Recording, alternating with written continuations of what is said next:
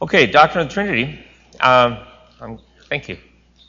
Um, so uh, we did a definition at the beginning. God eternally exists as three persons, Father, Son, and Holy Spirit, and each person is fully God, and there is one God. And then point A was the doctrine of the Trinity is progressively revealed in Scripture, and we went through a number of those passages that indicate a plurality of persons in God. Even at Genesis one, let us make man in our image after our likeness.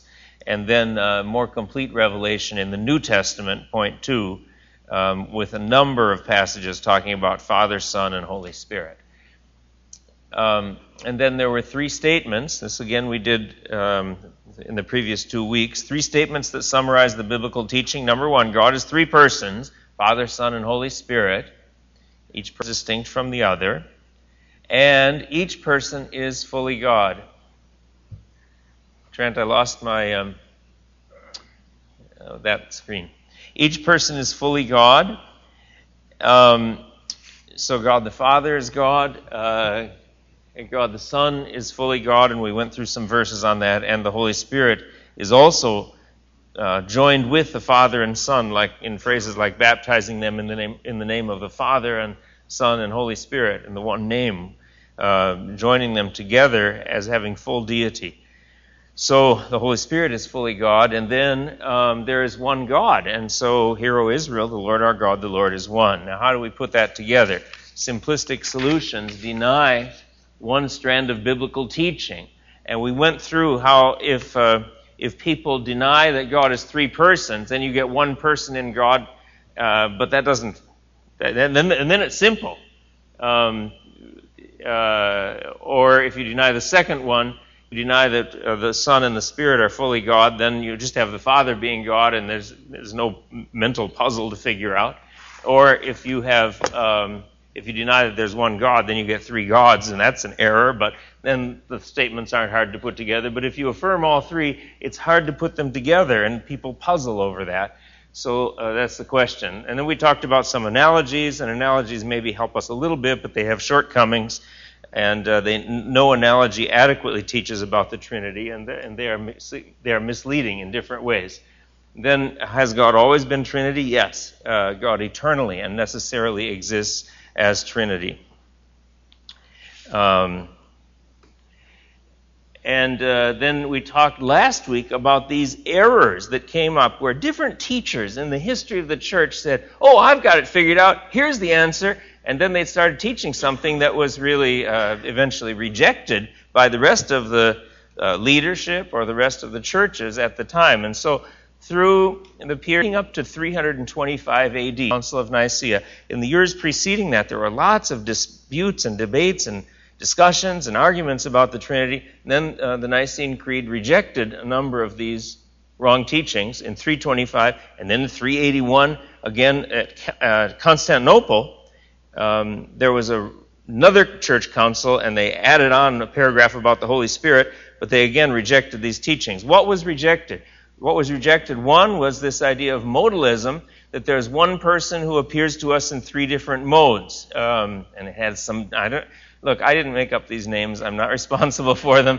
But it's been, the same wrong error, wrong uh, doctrine has been called by three different things. Modalism, or Sabellianism, after a man named Sabellius, uh, or um, modalistic monarchianism. Uh, and and the idea of modes was this idea that one person can act in different modes or different ways. Like I, I use Jack for an example. Jack can be a father or a husband or an elder, I guess, or or a son. Or you can have different ways. You have different roles that you play or different modes. But Jack's still just one person. And some people said, well, oh, that's what the Trinity is like. God acts like the Father in the Old Testament. He acts like the Son in the Gospels. He acts like the Spirit in the epistles and acts in the epistles. But it's just one person. And uh, yet the church said, wait a minute, that doesn't fit. That doesn't make sense because we have Jesus praying to the Father. We have the Father sending the Son into the world. It's two distinct persons. And then Jesus said, if I go away, I'll send the Holy Spirit to you. That's another person. So in order to be faithful to those passages, then... the church said, we will not accept this modalism this idea that God is just one person. We have to say that God is three persons. Now, uh, Mary Jane, are you here? Yeah. Afterward, Mary Jane asked me a really good question last week. And this happens. People ask, uh, they come up to me after, hey, what about this? And then I say, oh, I wish I had thought about asking that question, because here's the question. When Jesus was praying, um, to whom was he praying? Well, he was praying to the Father. Okay, then Mary Jane said, well, then wouldn't people think this? If he's praying to the Father, and the Son and the Father are one being, then wasn't he praying to himself? Okay. And my answer to that is no. He wasn't praying to himself. He was praying to the Father. Well, aren't the Father and the Son the one God? Aren't they the same being? Yes, they are, but there are different persons. And so the different persons do different things. And praying and hearing prayers are personal activities. And so we have different activities for the different persons, but in the one God. And so, um, uh, but that question, it was a good way of thinking about these differences. That we, we have to maintain that there are personal differences. So here's another way of saying that. John three sixteen, God so loved the world that he gave his only Son. So the Father, and then Jesus talks about the Father sending him into the world. Uh, and, and if the Father did not send, for God did not send the Son into the world to condemn the world, but the world might be saved through him. He's been sent from the Father. Well, okay, the Father sent the Son into the world. Did the Father send himself then? No. He sent the Son. Are they the same being? Yes. Well, then why didn't he send himself? Because they're different persons. Am I making sense? Okay. So, so then that's the puzzle. How, how, how can they be the same being but different persons? Well, we keep on working and trying to understand that, even though we don't understand it fully.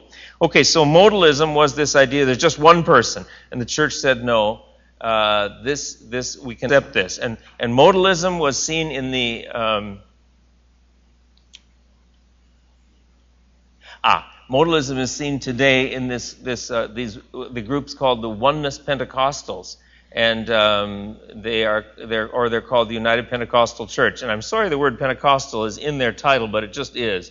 Um, they're unlike all the other Pentecostals in the world, with whom we would share a lot of beliefs in the truthfulness of Scripture. But this is a particular subgroup, a particular denomination, and they're nicknamed the Jesus Only people, and that they are modalists. They just think they're that. They would say that Jesus is praying to himself.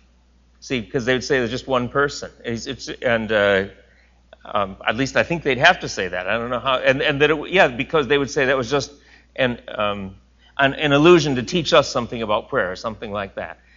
Uh, so um, uh, they are kind of around, uh, but I think that's a mistake to deny that there are different persons. The shortcoming of modalism, it denies personal relationship in the Trinity.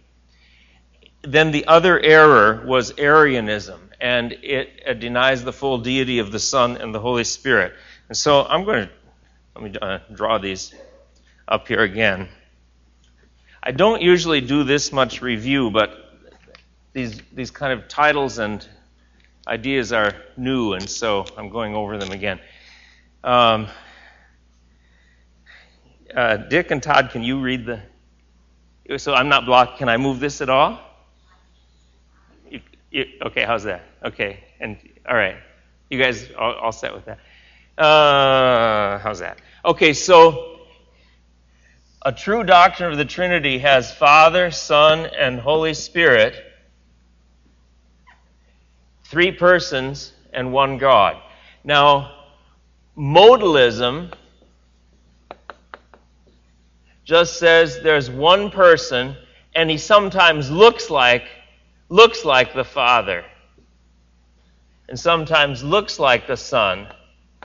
You think it's, and sometimes looks like the Holy Spirit, but it really is just one person.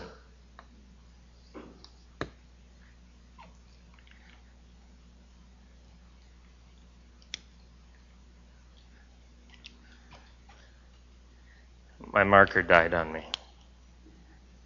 Okay. And Arianism would say that God the Father is just God equals the Father, and there's a created being greater than any any other person, but a created being that's the Son and a created being that's the Holy Spirit, but these were created. They didn't always exist. And that that's the heresy of Arianism, and that's what Jehovah's Witnesses would hold today, and that's why they aren't uh, you know, part of Orthodox Christianity. Well, that's Arianism. Fourth century Bishop Arius, who taught the Son was created.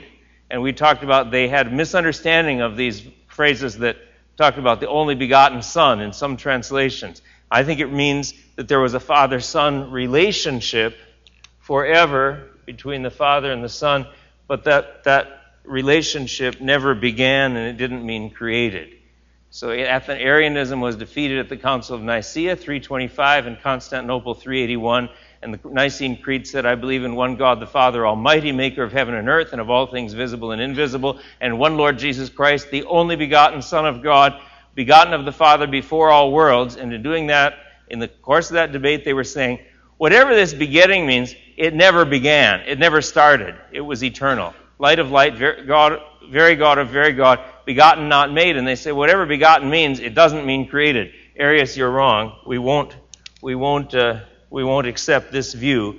Not made, being of one substance with the Father. And we talked then about this word homoousios, being or one substance with the Father by whom all things were made. This is the Nicene Creed, which has been said by many, many churches weekly or occasionally uh, since uh, three twenty-five A D. And I look back at that and I say, I'm just thankful that from the end of the New Testament, New Testament writings were finished about ninety or one hundred A D. It took them two hundred twenty-five years to, I mean, they started out thinking, okay, God is three persons and there's one God and each person is fully God. They kind of agreed with those things because they're there on the surface of the Bible. But then when they tried to put them together, they started to say, how could this be? How could this be? And you get modalism and you get Arianism, you get these suggested solutions that are wrong. And I'm glad that the church took that two hundred twenty-five years, and actually more than that, because from three twenty-five to three eighty-one, the Arians kept arguing. So they took two hundred eighty years to figure this out and kind of get it summarized in a way that they could say, okay, we're all going to agree with this, and you minority group, that you, you who don't agree, I'm sorry, we're not going to give any teaching positions or any leadership positions in the church. You can't be pastors, you can't be elders if you don't hold to homoousios. And that's how doctrinal disputes get settled, ultimately. The churches say, oh, there's this different teaching coming in. Do we accept it? Do we not accept it? Finally, they get a statement where they get some words that the other side cannot agree to. And they could not agree, the Arians could not agree, same substance or one substance, homoousios with the Father. They said, you see, they, that this, the Son was created. And so they would say, similar. A similar being to God, but not the same. And uh, so they were out, and that was good for the church. Being of one substance or homoousios with the Father by whom all things were made. And the Nicene Creed then affirmed homoousios, same being or substance, one being or substance, not homoiousios, which is similar being or substance. And I mentioned last week there's just one letter difference in spelling. Just the Greek letter io in English would be the letter I. And some people were saying, well, what are you doing? You're making a division in the church for one little tiny letter, just for an iota. And yet the difference in meaning was very substantial because the Arians were saying, similar to the Father but created, and they were saying, there was a time when the Son was not, when there was just God the Father. And the church said, no, you've got to say same substance or same being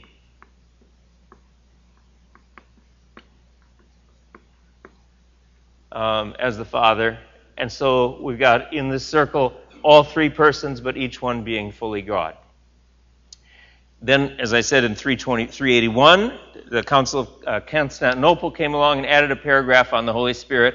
Not, not only do I believe in God the Father Almighty and in Jesus Christ, His only Son, our Lord, but in the Holy Spirit, the Lord and giver of life, who proceedeth from the Father and the Son, who with the Father and the Son together is worshipped and glorified.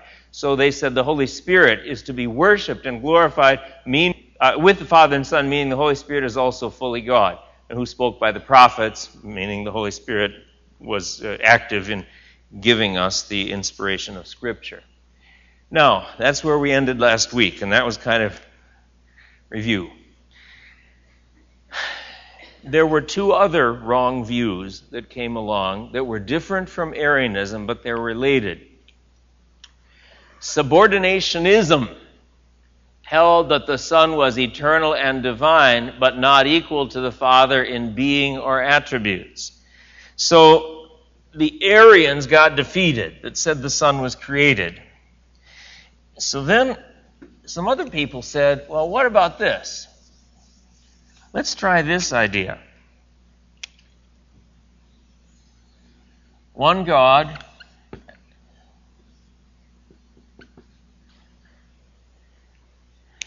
but the Son and the Holy Spirit have a subordinate being. They're, they're one God, but less powerful maybe, less, uh, oh, I don't know, having uh, lesser being than the Father, and they're deriving their being from the Father in some way. The Son was eternal and divine, but not equal to the Father in being or attributes. What's the problem with this? You don't have the Son and the Holy Spirit being fully God, then. Um, that there's some way in which they're inferior to the Father. I make the F for Father really big. So that's subordinationism. And again, that's a wrong view because we want to affirm that each one is fully God. And then there's another one, and this, this is really very different, but I'm just putting it in here, and that is the idea of adoptionism. And that is that God the Father always existed, and Jesus was an ordinary human being until he was about thirty, and then God just said, oh, I think I'll make you God as well as man, and I'll make you my son. I'll adopt you as my son, and I'll give you great powers. Well, that's a very liberal view. You don't have, you don't have Jesus being God from the moment uh, he's conceived, or you don't have him being God in his childhood, and uh, that's adoptionism. I won't go into that very much, but again, that's a wrong idea. Okay, we've got one more thing to deal with before we leave the Nicene Creed and how they resolved all this. And that is the Filioque clause. This sounds really interesting, I know. But it, it, it, it, there's a payoff to it, so just be patient with me here a minute. Filioque means and from the Son in Latin. The que means and, and this is a form of Son that means from the Son, and from the Son clause. In the Nicene Creed, when it said, you believe in the Father, I believe in the Father, I believe in the Son, and in the Holy Spirit, the Lord and giver of life, who proceedeth from the Father and the Son. What this means is, way back before the world was created,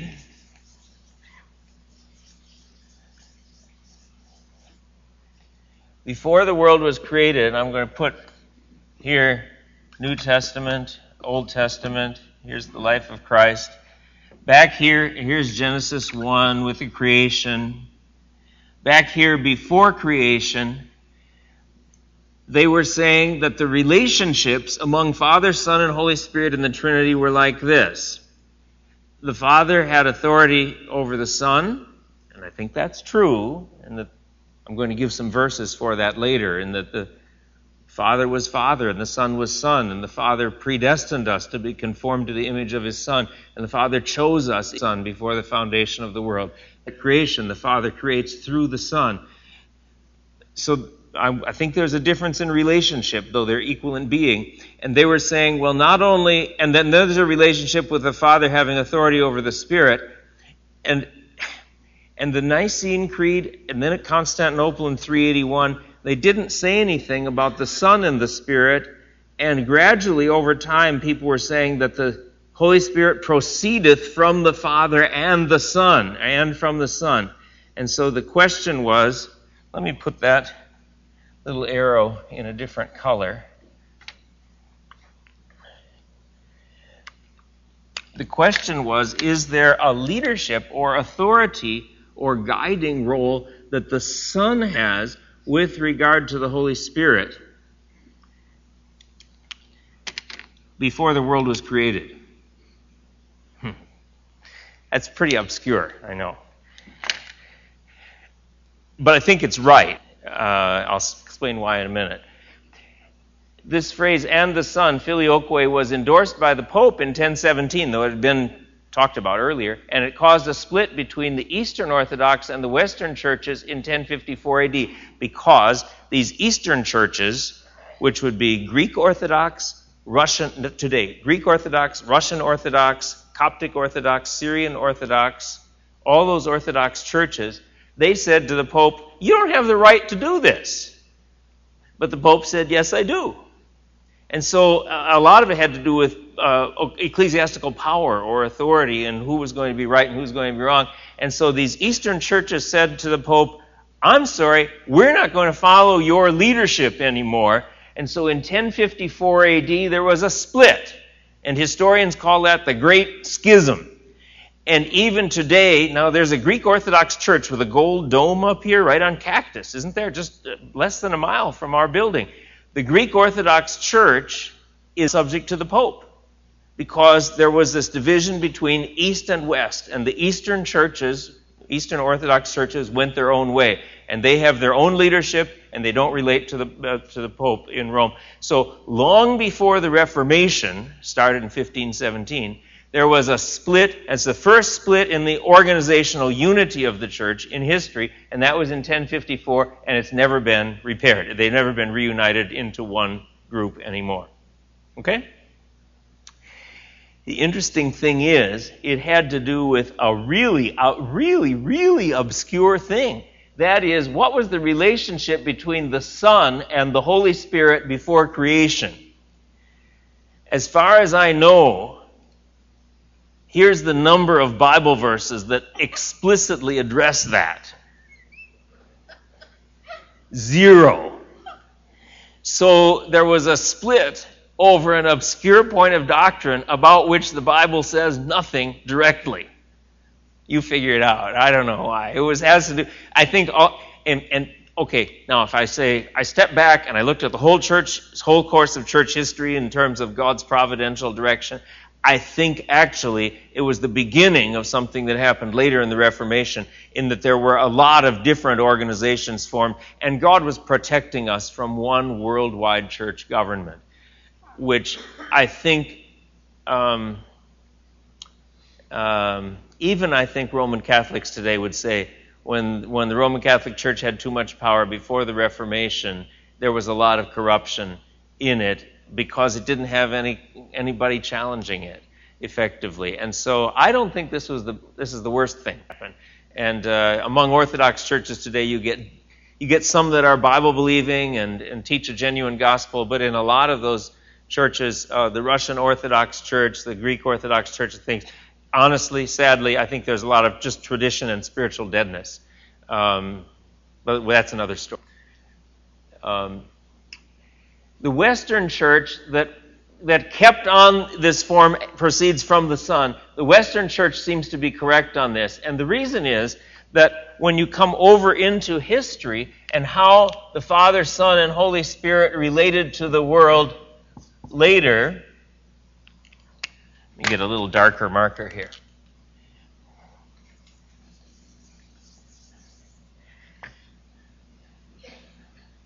Father, Son, Holy Spirit. Later in the history of the world, the Father sent the Son into the world to die for our sins. And then there are verses that say not only did the Father send the Holy Spirit, but the Son also sent the Holy Spirit, like at Pentecost. So when the Helper comes, whom I will send you from the Father, the Spirit of truth, who proceeds from the Father, he will bear witness about me. So Jesus sends the Holy Spirit from the Father. And then I tell you the truth, it is to your advantage, John sixteen seven, that I go away, for if I do not go away, the Helper will not come. If I go, I will send him to you. But then there are other verses that talk about the Father sending the Spirit. So they both do this. What I would say then is, if in time the Son sends the Holy Spirit into the world, that reflects an eternal difference in relationship, so that there was a leadership or guidance or authority function that the Son had regarding the Holy Spirit eternally. And so the phrase that was used was proceeds from the Father and, and the Son, and from the Son. I think that's right. Interestingly enough, when I taught on the Doctrine of the Trinity a few years ago, um, and had a Greek Orthodox priest from uh, this area in my class, the edge of this is cardboard, not... Uh, I, and I had a Greek, a Bible-believing Greek Orthodox priest in my class. He said to me afterward, "You know, Wayne, I think you're right on this. I don't want, I'm, you know, on this uh, Filioque thing." Um, so he wants us to affirm what difference and led to the split of Greek Orthodox uh, historically. Um, it's not a big deal in a way. It's kind of obscure. But when people look back on the history of the church, they said, "You know what? By connecting the Son, who is the Word of God sent into the world, the Son with the Spirit, the Western Church guaranteed that thinking and intellectual reason, reasoning, which is connected a lot to the Son being the revelation of God, and spirituality, the subjective process of our relating to God in our spirit, thinking and spirituality were connected in the Western Church. They weren't separated from each other in people's lives. And so, um, as opposed to in the Eastern Church, there was a tendency to make spirituality something mystical and separate from our theological reasoning, um, because the Son and Spirit were not so directly connected. I don't know if that really is the way it worked out, uh, but may have been. Okay, so that's the Filioque clause. All right, review of errors. Modalism: God is one person, denies that God is three persons. Arianism: the Son is a created being, denies that each person is fully God. It says the Son and the Holy Spirit are not truly God, but they were created. And then there's one other error we could think of, and that would be tritheism. That is, Father, Son, and Holy Spirit are three separate gods. But then there's not one God. Now, animistic or, or native religions in some tribes and things might have polytheism, and they might tend in this way. That's not been a his, that's not been historically a heresy that anybody has held to in the history of the church that I know of, uh, because the emphasis on being one God, God being one God, is so strong. Okay, those are the errors. Now, why is it important that we not hold to these errors, but that we hold to this idea that Father, Son, and Holy Spirit are three distinct persons, but they are all the same being? Why is that important? Now, I'm going to just read a paragraph from my book, Systematic Theology, because I summarize a number of things here. Why was the church so concerned about the doctrine of the Trinity? Why did they spend the whole part of the great part of the of the fourth century arguing about this? Is it really essential to hold to the full deity of the Son and the Holy Spirit? Yes, it is, for this teaching has implications for the very heart of the Christian faith. First, the atonement is at stake.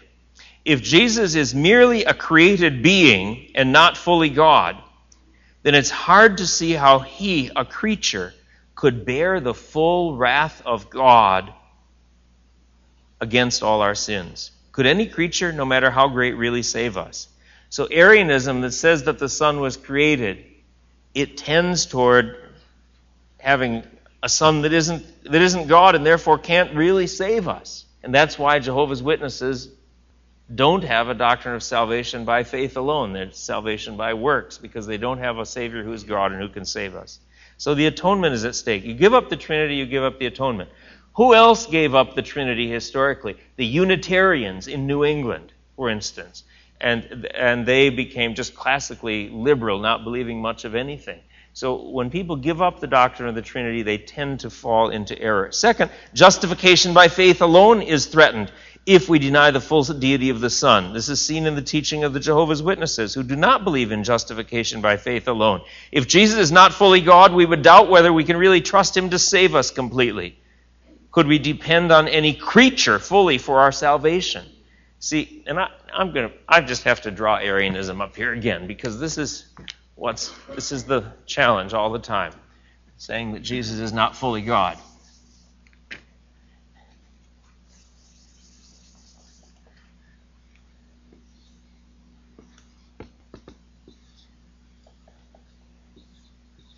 Son, Holy Spirit, created beings. That's Arianism. But if you have that,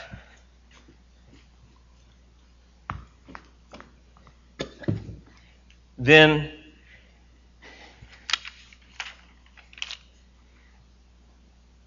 then can you really trust this creature to save you completely if he's not fully God? So that's at stake. Third, avoiding idolatry is at stake. Because if Jesus is not truly God, should we pray to him or worship him? How can you sing praise to Jesus if he's a creature? How could you worship him if he's a creature? Who but an infinite? And how could you pray to him? How could you pray to Jesus if he's not an infinite, omniscient God who can hear and respond to all the prayers of God's people? If Jesus is merely a creature, no great, it would be idolatry to worship him. Yet the New Testament commands us to do so. Worthy is the Lamb who was slain to receive blessing and honor and glory and power. Um, at the name of Jesus, every knee should bow, of things in earth and things under the earth, um, uh, every, uh, and, and every tongue confess that Jesus Christ is Lord to the glory of the Father. And then... Um, um, Let's see, so atonement is at stake, justification is at stake, avoiding idolatry is at stake, and then the independence of God is at stake, because if you don't have personal relationships between the Father, Son, and Holy Spirit eternally, then God is God doesn't have God. How can God have interpersonal relationships with himself? He needs to create us then. He needs us. He depends on us for relationship, and therefore he's not independent. And then the personal nature of God is at stake. If there's no Trinity, then you've got no interpersonal relationships eternally before creation. And it's genuine, it's hard to God could be genuine personal without having those relationships. And then um, there's the question of unity in the universe. If there is not perfect plurality and unity in God, then we have no basis for thinking there can be ultimate unity among the diverse elements of the universe. And then there's diversity in the universe. See, I, I talked about this a little bit last time. We can tolerate the fact and rejoice in the fact that we're different people with different colors of clothing and different hairstyles and, and different things that we like to do and different music preferences and different food preferences and different gifts in the church that we minister to one another. And we don't find ourselves threatened by that difference because... we understand that out of very different people, God makes unity. And I think that's part of God reflecting, having us reflect his nature, in that he made us to be very different and then unified in him. It's the basis ultimately for racial and ethnic unity in the church as well, in that out of many diverse peoples and nations, God makes one church. And we can rejoice in that, as opposed to the direction of the world that's just to segment and fragment into just people like themselves all the time. The church isn't that way. So why is it? That's because God is three persons who do different things and have different activities, but they're one God. So God can make us with as different persons and yet have one body in Christ and unity in the church. So diversity and unity in the universe. Christians in the doctrine of the Trinity have an explanation for that. Non-Christians say, well, there are all these different be- people and different things in the universe. How can they all be united? They just fragment. A non-Christian view can't explain this. So Herman Bavinck, who was a, a, a Dutch theologian and died in the nineteen twenties, Bavinck says that Athanasius understood, Athanasius, who defended the Doctrine of the Trinity, through the whole fourth century. He understood better than any of his contemporaries that Christianity stands or falls with the confession of the deity of the Christ, uh, deity of Christ and of the Trinity.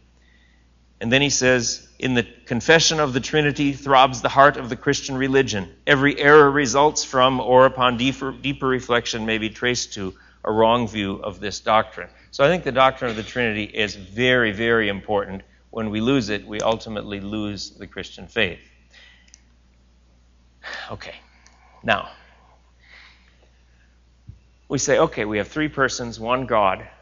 But then someone might come and say, well, okay, Wayne, okay, I agree with you up to this point, and I agree with the Nicene Creed, but then what are the differences between Father, Son, and Holy Spirit? What are the distinctions between Father, Son, and Holy Spirit? Well, the persons of the Trinity have different primary refun- primary functions in relating to the world. Sometimes people have called this the economy of the Trinity or the economic work of the Trinity. Um, not economic having to do with money, but having to do with stewardship of activities. First, in creation. Look at this. John one three. All things were made through him. Who is the him? It's Jesus. It's John one is talking about Jesus. All things were made through him, and without him was not anything made that was made. So the picture is always this, and we're going to find several verses this way, is that the Father creates through the Son, and here's the world. And the Son is the creative, powerful Word of God who brings the universe into existence. But it's the Father through. The Father initiates and creates through the Son. That does two things. It gives the Father primacy or leadership or an initiating role, and the Son being an obedient or following role, uh, carrying out the will of the Father. And a number of us speak that way. By him, Christ, all things were created in heaven and on earth, visible and invisible, whether thrones or dominions or rulers or authorities, all things were created through him. That hints at the Father working through the Son and for him. And then what about the Holy Spirit? Well, after the Son creates, the earth was without form and void, darkness was over the face of the earth, and the Spirit of God was hovering over the face of the waters. It looks like the Holy Spirit has this role of being present to sustain and maintain and manifest God's presence in the world that the Father planned and the Son created. So different activities. And then in redemption, or in our in our salvation, God so loved the world that he gave his only Son. The Father sends the Son into the world. The Son does not send the Father to die for our sins. Right? The Holy Spirit doesn't send the Son to die for our sins. It's the Father sends and the Son comes. So there's a different role. Uh, and then Galatians four four, God sent forth his Son. And a lot of verses on this. Or Jesus says, I've come down from heaven not to do my own will, but the will of him who sent me. So he's been sent from the Father. We've got this arrow again, the Father sending the Son into the world. Different ways of relating to the world. Um, uh, Hebrews ten, again, the Son says, behold, I've come to do your will, O God. Or uh, then, and then the Father and the Son send the Holy Spirit into the world. So John fourteen twenty-six, the Holy Spirit, whom the Father will send in my name, he will teach you all things. There's a role of the Holy Spirit being present and teaching us. And we had other verses about the Son sending the uh, Holy Spirit. Or the Holy Spirit gives us new birth. Unless one is born of water and the Spirit, he cannot enter the kingdom of heaven. Or you will receive power when the Holy Spirit has come upon you, Acts one eight. So the Holy Spirit has a different role. He didn't come to die for our sins, but he comes to empower us and to give us new life, a new birth. That's different from what the Father does, and the Son. So different activities. And then number two, the persons of the Trinity equally existed as Father, Son, and Spirit. They never began being Father, Son, and Spirit. And now, um, you may say, good, I agree with that. Well, you might, but there are people, when I've written on this, there are people in the evangelical world who are challenging this today, and who are writing against what I've written on this, and I think I might say something about that a little bit next week, but I think they're tampering with the doctrine of the Trinity that's been here for um, close to two thousand years. Well, anyway, why do I think that these relationships were there before creation? Because Ephesians one four, he chose us in him before the foundation of the world. Is that before creation?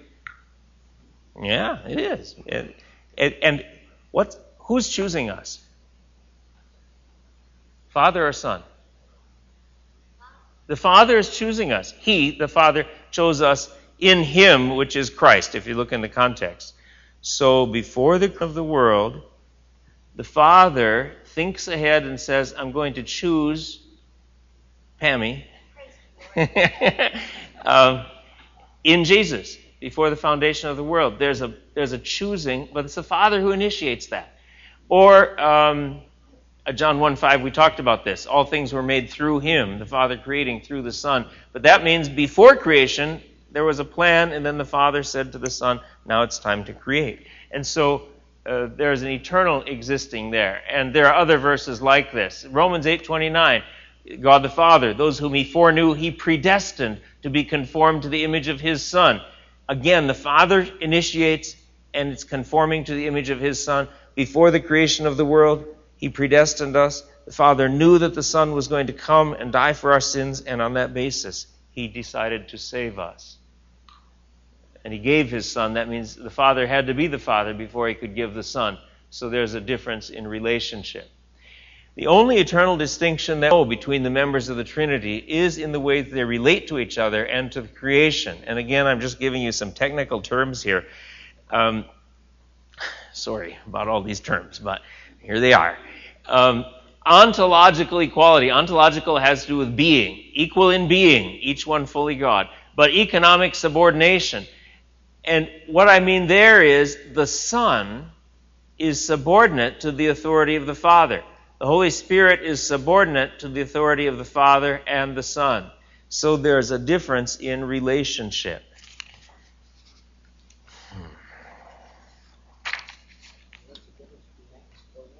Okay, now that's good. Now, Clyde, what's the difference in that and subordinationism?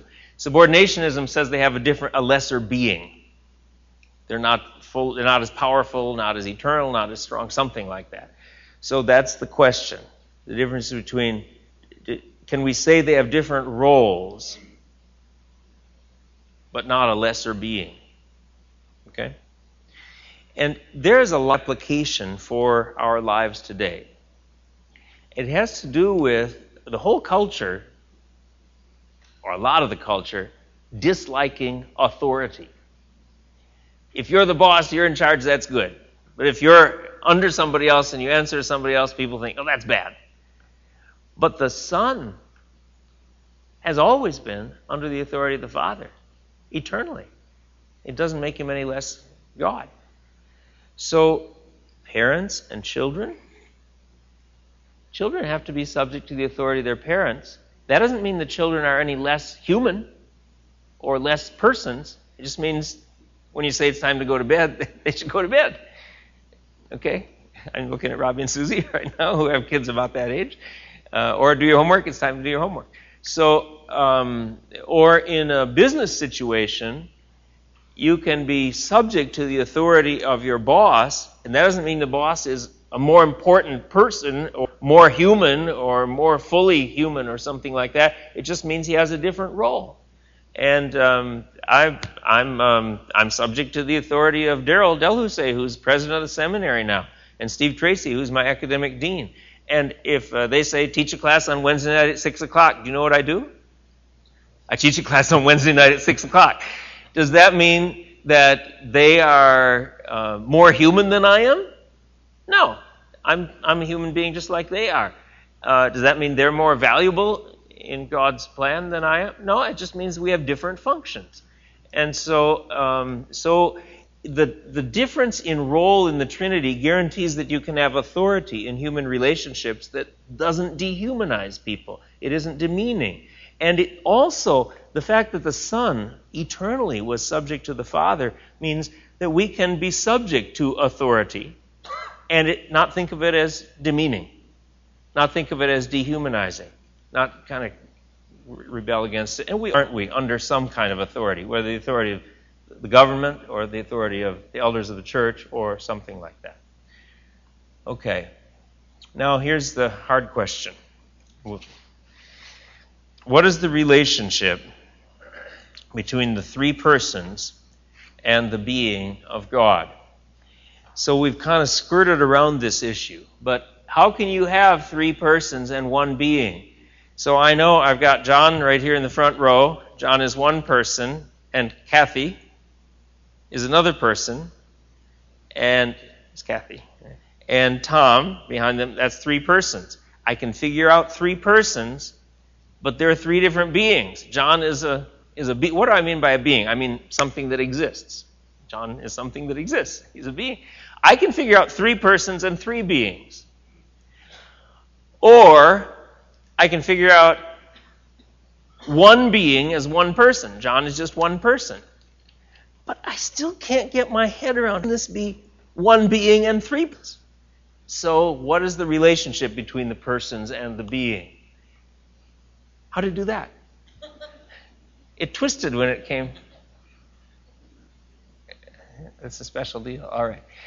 Um, A, God's being is not divided into three equal parts belonging to the three members of the Trinity. This would be a mistake, saying God is one-third the Father, one-third the Son, and one-third the Holy Spirit. The problem is here that the Father is not wholly, fully God. He's just one-third God. So he's not the whole being of God. So that doesn't work. B, the personal distinctions are not something added on to God's real being, like, okay, this center circle is what's really God, and then the Father is just a little bit of extra here, and the Son is just a little bit of extra, and the Holy Spirit is a little bit of extra. That doesn't work, because then the Father is not fully God, and the Son is not fully God. The persons of the Trinity are not just three different ways of looking at the one being of God. That's modalism again, where it's just kind of an illusion. It's not really Father, Son, and Holy Spirit. It just looks like that. Then you don't have three persons. Rather, there are three distinct persons, and the being of each person is equal to the whole being of God. And I thought and thought and thought about how to draw this. And this is what I came up with, and it it, it's, it helps a little bit, but But it's not perfect, all right? If I say, well, what part of this circle is the Father? I have to say, well, it's this part and everything around the rest of the circle. And what part is the Son? It's this part of the circle and everything around the rest of the circle as well. And what part is the Holy Spirit? Well, it's this part of the circle, and then going around the circle, it's also everything else. So how much of... How much of God is the Holy Spirit? The whole being of God. How much of God is the Son? The whole being of God. How much of God is the Father? The whole being of God.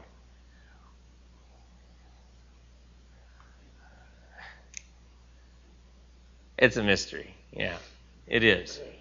Um, honestly, I don't think we know anything like this. Our experience of persons just isn't like that, um, because persons are separate beings. So can we understand the doctrine of the Trinity? Although the doctrine of the Trinity contains mystery, um, it is not correct to say that we can understand nothing about the Trinity. We can understand quite a bit. We can understand all the things we've talked about, being one being, each one being fully God. There's been three persons eternally existing, and they have different relationships among each other. And in fact, the only thing we know internally about the differences among the persons, the way they relate to each other. No difference in their being, okay? Somehow there's still difference in relationship. But that's where we have to leave it. So now, so now you don't have the Nicene Creed here.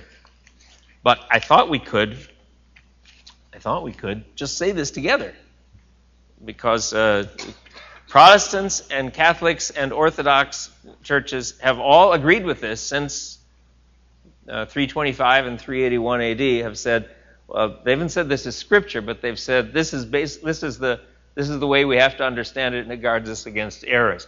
And and the um, Uh, except for that phrase, and from the Son, for the, for the Eastern Church. So so why don't we read this together? Um, John? You agree with it? Yeah, I agree with it, except I think that this phrase, only begotten, I agree with how they understand it, in that it's begotten, not made, so it doesn't mean created. I think that they got off on a rabbit trail on the word begotten, which is kind of confusing. And I think it'd be, it isn't the most helpful phrase to use. And modern translations of the Bible don't use only begotten anymore. That's a translation question. But I think that the substance of it is right, yes. Femi?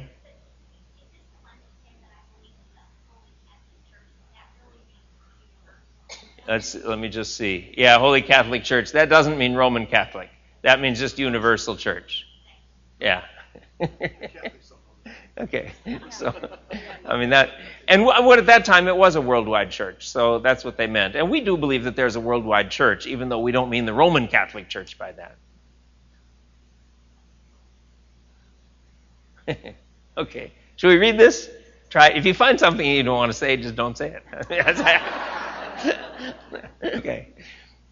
Um, I believe in one God, the Father Almighty, maker of heaven and earth, and of all things visible and invisible, and in one Lord Jesus Christ, the only begotten Son of God, begotten of the Father before all worlds, light of light, very God of very God, begotten, not made, being of one substance with the Father, by whom all things were made, who for us men and for our salvation came down from heaven and was incarnate by the Holy Spirit of the Virgin Mary, and was made man, and was crucified also for us under Pontius Pilate.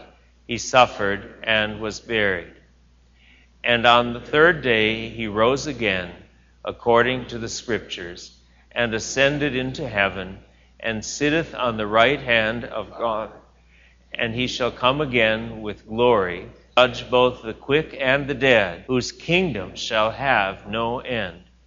And in the Holy Spirit, the Lord and giver of life, who proceedeth from the Father and the Son, who with the Father and the Son together is worshipped and glorified, who spake by the prophets, and one holy, Catholic, and apostolic church. I acknowledge one baptism for the remission of sins, and I look for the resurrection of the dead and the life of the world to come. Amen. Good. Okay, application in about two minutes here, and then we'll take some time for, for conversation and questions. Uh, I already touched on this. Because God is unity and diversity in his one being, it gives the basis for unity and diversity in creation. And the one doesn't have to threaten the other. Uh, it gives the basis for God creating us male and female, that we're different. And yet, um, and yet in marriage, the two shall become one flesh. There's unity and diversity in marriage. I'll talk about this, if I think next week, a little bit. First Corinthians eleven three, I want you to understand that the head of every man is Christ, the head of a wife is her husband, and the head of Christ is God. I think that head means leader or authority.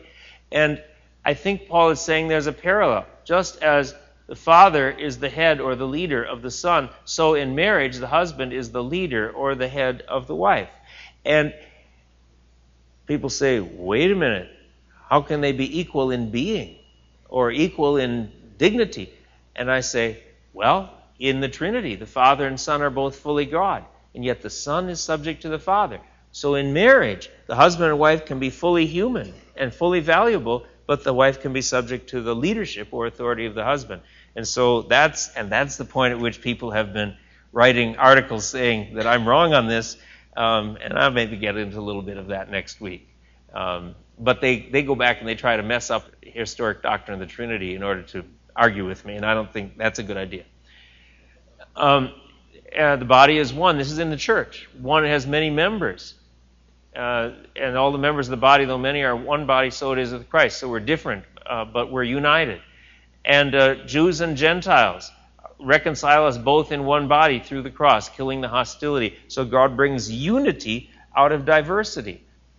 next week, maybe I, I'm just I'm not quite sure. I have to go to I have to go out of town at the beginning of the week, and I, I'm not yet sure. And I have to work with Ben, who's helping me get these trans, these slides together. I might talk a little bit about the controversies over the doctrine of the Trinity that have come up in recent uh, years, um, including some criticism. My view, which is I think the historic view of the Church, um, but if I don't do that, then I'll go on to start the doctrine of creation back uh, and and uh, uh, God creating the world. So that'll be we'll take a few weeks on that. Okay, uh, before we do this, uh, do you want? Now we've got I, I've. told myself, stop at nine fifteen so I can have ten minutes of interaction with everybody. So, what's your name? Dave. Dave. Would you comment on uh, the Gethsemane prayer of Jesus when he says, uh, let this cup pass from me? Yeah. And then also he uh, says, not my will, but your will. Yeah. There seems to be diversity of opinion there. Uh-huh. yeah. Uh, let this cup pass from me. I just repeat that for the tape uh, if it didn't get caught. Nevertheless, not uh, my will, but yours be done. Is there diversity of opinion? I think, hmm, wow, what you see in that is Jesus always wanting to do the will of the Father. But then he says, if it be possible, let this cup pass from me. If there's any other way to save human beings than me dying and bearing sin, then let it happen. Um, but I think he also knows yeah, where, yeah, he, that there wasn't going to be. And And what we get, when we get to the person of Christ, I think we've got a human nature, divine nature in Christ. Oh, I should say, that, I should do this right here. What happened when Christ became man?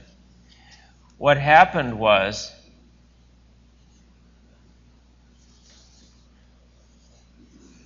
just get some of the clutter out of here. Um, what happened was, there was a human nature, and the person, person of Christ, then forever was God and man. A newly created human nature, he was truly man and truly God in one person. That is absolutely remarkable. I think it's the most astounding thing that ever happened in the whole history of the world, that someone like us could be joined in one person with the divine nature of the Son, and not with the Father and the Holy Spirit. Now, sometimes what is happening is Jesus is sometimes operating on the basis of human nature. He says, like, he, like he's hungry, or he's tired, or he learns things. And so when he's praying to the Father,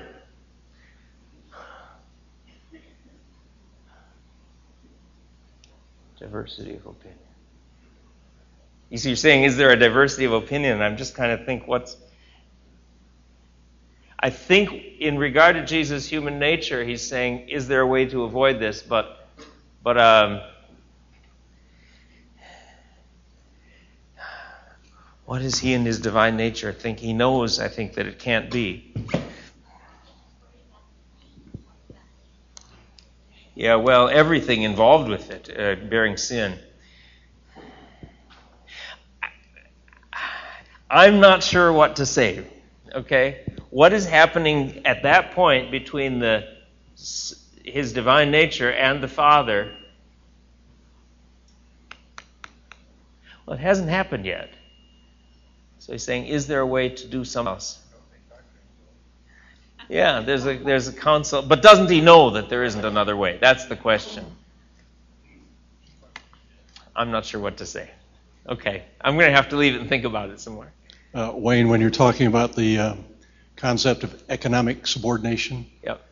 um, the uh, the scripture arises in my mind about the sins against the Father and Son being forgiven, but sins against the Spirit of God yeah. being unforgivable. Yeah. And how would this would fit into this relationship between the three? Mm. Oh boy, this is the day for questions I don't know how to answer. Um, There's something about the Holy Spirit being the one who bears witness to the work of Christ, and if people reject that, there's no way, no other way to be saved.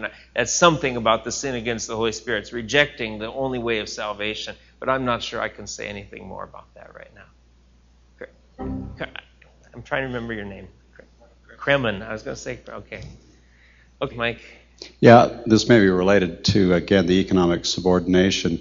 But again, very similarly, there's a passage when uh, Christ says he doesn't know the time of his returning, only yeah. the Father knows again. Yeah. So there seems to be a distinction in, in the full knowledge, or at least his um, tra- uh, passing the authority of the knowledge to yeah. his Father. Yeah. As his Father sent him the first time, the Father will send him the second time. So he seems to... And I don't know if that's also related to okay. the the other question in terms of, of whether there was a distinction in the knowledge in Gethsemane about yeah. the possibilities okay. or... Good. That's helpful, and I, I have thought about that one a little bit. I think when Jesus says he doesn't know the time of his return, I think he's speaking in his human nature. See, we read that Jesus increased in wisdom and stature and in favor with God and man. If he and he, he learned obedience through what he suffered. That's in Luke two and it's in Hebrews five. So what we have is that Jesus learned when he was a little child. And his nature learned. But did he always know all things? Yes, if he's fully God. So that ultimately, and this didn't come till four fifty-one, the church at the Council of Chalcedon ended up with the idea that Jesus had two centers of consciousness, a human and a divine. And in his human consciousness, he learned things as an ordinary human being. But at any time, he could call on his omniscience and know the thoughts of the Pharisees, know the hearts of all men, and, and have omniscience.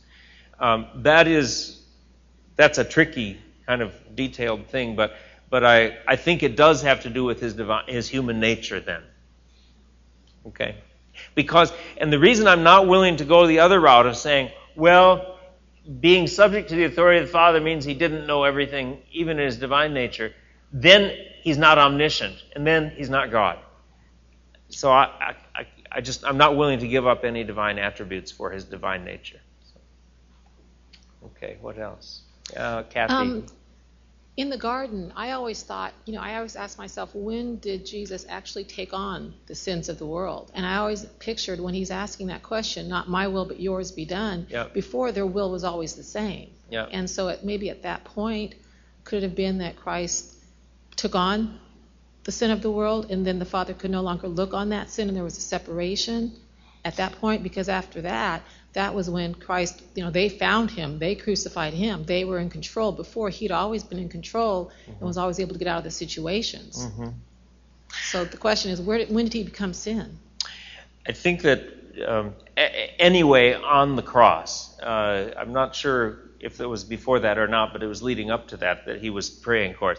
But on the cross, he took on the sin of the world, or God counted him who knew no sin to be sin for us, Second Corinthians five. I think that means that God counted against Jesus the guilt and the liability to punishment for sin, but I do not think it means that Jesus himself thought or committed anything sinful. So I don't think it means that he thought anything incorrect at that time or felt anything incorrect, just that it was counted against him. I don't know if that helps. Right. I, I just think when he was, you know, he was praying so earnestly that his sweat became like blood. Yeah. You know. Yeah. Um, let me think about that and uh, come back next week. Mike up here in the front. Okay. Yeah, Gene. Um, just going back to the statement uh, where you were reading from your book uh, about uh, Herman Bavinck, that uh, the doctrine of the Trinity is the heart of Christianity. Um, why is it that I guess so much of the Protestant world has given up any creedal statements? And do, are we missing something there? Uh, should it, uh, if the Trinity and the relationships and everything we've been talking about um, are so fundamental, is it... Uh, maybe appropriate to try to work something more in. Hmm. I'm not sure. This is another thing. I'm just not sure what to say there, Gene. Different people have, uh, you know, appreciate the value of creeds from time to time if they kind of affirm what we all believe. And so I see some value. They're not scripture, but they're useful. Mike?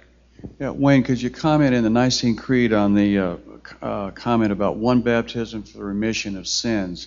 Uh, particularly how baptism is presented here at Scottsdale Bible Church. Yeah, I cringed a little bit when I saw that too. Um, I don't think that it meant baptism does remove sins. Uh, one baptism symbolizing the remission of sins or something like that would be how I how I would safely understand it. Maybe that's why people don't do creeds, Gene, because there's stuff that in an ancient context wasn't any trouble and now might be trouble. Uh, I, I sure don't think that baptism forgives sins. No, it, it symbolizes it. Yeah, Wayne? Uh, your diagram that you drew up there last with the broken lines connecting, yep. uh, I think with what we know from the Scripture, it, it symbolizes it very well, because when things were created, visible and invisible, we know and can understand in modern science that the invisible are protons and are, make up our atoms and neutrons. Those are invisible that make up the visible. Mm-hmm. And it seems to me that most of those atoms are mostly space, and it would be very easy for them to combine. Mm-hmm. As Darrell mentioned here, one uh, I think about almost a year ago, uh, there is a there is another dimension where mm-hmm. Jesus walked into the room through the door, et cetera. And I think that something that we're coming to, that those molecules can just combine very easily and become one. Okay, I, that's a scientific... I can't comment on that. I don't have the knowledge to do that, Wayne, but thanks for the scientific analogy. I'm really looking at the time. I wish I had quit earlier and a little more question time, but I think we should pray. And when I pray, when I pray, then could you uh, just be, be helpful to vacate a little more quickly, and if you want to talk, kind of get up across the fence and, and talk out there. That would be good, or away from the fence. So let's uh, let's pray. Oh Lord our God, we thank you, Father, Son, and Holy Spirit, for the excellence of who you are. Greater than anything we've experienced, genuinely persons. We can pray to you, Father, as the one who understands our needs, and we pray to you, Lord Jesus, as the one who has lived among us, has been tempted as we are, yet without sin, and who has died for our sins. And we pray to you and worship you, Holy Spirit, as the one who lives in us and empowers us and strengthens and guides us, and we give you thanks. And yet somehow, O Lord our God, we know that that in three persons you are one God, and we and we can pray to you as one God as well. And we cannot we cannot figure this out ultimately. And so we bow before you and we worship you for the excellence of who you are, far greater than we can understand, in, in great mystery. And yet you've told us enough that we can things that we believe firmly and truly, help our faith and help us day by day. We thank you for who you are, for who you are, and we worship and exalt you, Father, Son, and Holy Spirit, God three in one. Amen. See you next week.